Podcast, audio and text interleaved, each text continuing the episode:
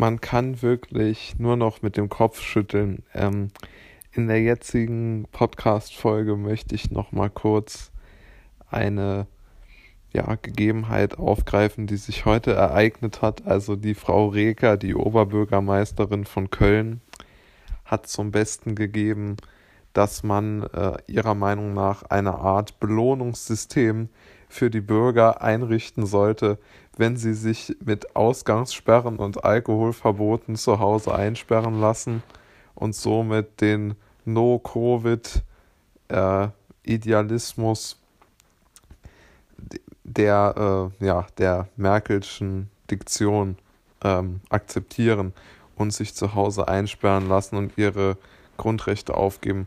Sie hat überhaupt davon, auch von den Medien, für diese unsinnigen Vorschläge überhaupt mal wieder keinen Gegenwehr bekommen. Die Politik verschiebt die Grenzen des Sagbaren immer weiter und so geht das nicht.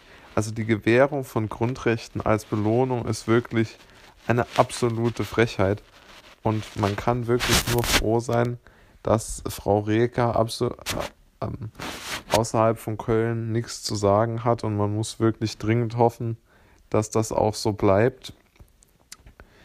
Ähm, es ist Wahnsinn, dass solche unsinnigen Forderungen nach Ausgangssperren einfach abgedruckt werden und es wird überhaupt gar keine Abwägung dafür verlangt, welche Schäden das hervorrufen würde. Es ist mir unbegreiflich. Es ist mir wirklich unbegreiflich. Und man muss wirklich hoffen, dass endlich mal da wieder Vernunft einkehrt. Aber mir fehlt irgendwo die Hoffnung, dass sich die Politiker selbst am Riemen reißen, sondern die Bevölkerung muss endlich aufhören, diesen unsinnigen Vorschlägen auch noch irgendwo Zuspruch zu geben. Wieso wird die Berichterstattung über die USA sofort differenzierter wenn Joe Biden ähm, sozusagen das Amt führt.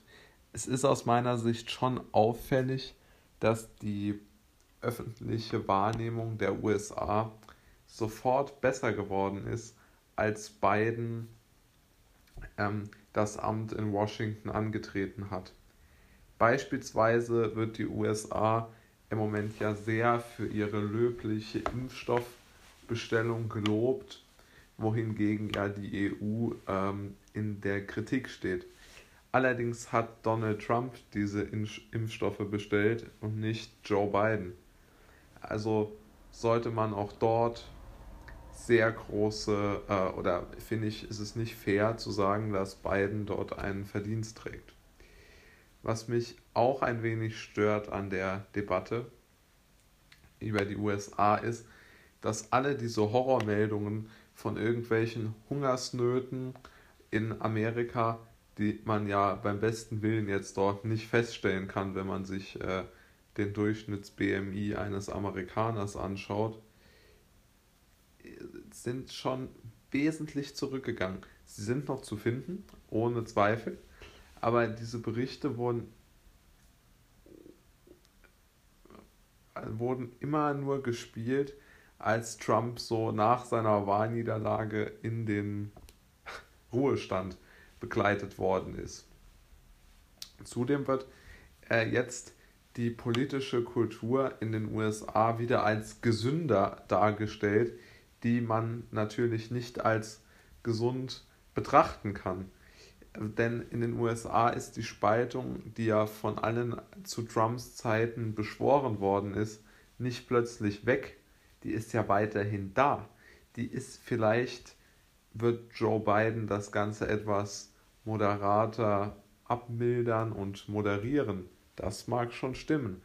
Aber dass es ein Großteil oder dass es einen Teil der Amerikaner gibt, die gerne einen gewissen Patriotismus in der Politik hätten und einen anderen Teil, die mehr in eine europäischere Richtung gehen wollen, mit einer sehr viel mehr auf, auf soziale und weniger marktwirtschaftliche und auch weniger ähm, so amerikanisch patriotische Werte abzielen wollen, sondern einfach mehr ah, ich würde sagen, die wollen europäischer werden. Ich glaube, die Demokraten wollen Amerika europäischer machen, was ich relativ interessant finde. Jetzt muss man sich natürlich fragen, was kann man jetzt dort, ähm, warum muss unbedingt Biden jetzt so gelobt werden? Und ich meine, niemand kritisiert zum Beispiel, dass er wirklich bisher noch keinen Vorschlag gemacht hat, wie er die Trump-Wähler zurückholen will in so, oder begeistern will oder zumindest mitnehmen will für seine Ideen. Er hat auch noch nicht Antwort darauf gegeben, wie er sich überhaupt Amerika langfristig vorstellt. Er wurde eigentlich nur von allen gut gefunden, weil er gegen Trump antreten sollte und gewonnen hat. Aber ich glaube nicht, dass jemand die Pol oder ich kenne zum Beispiel keine politischen Inhalte von Biden, außer dass er unbedingt sofort alles, was Trump gemacht hat, zunichte machen will. Jeder erkennt, kennt, er kann sich noch an die Überschriften erinnern, als man gesagt hat, Biden dreht innerhalb von einer halben Stunde vier Jahre Trump zurück. Nur, wie will man so das amerikanische Volk ein? Man spaltet es doch auf diese Art. Warum das nicht öffentlich mehr kommentiert wird, verstehe ich nicht.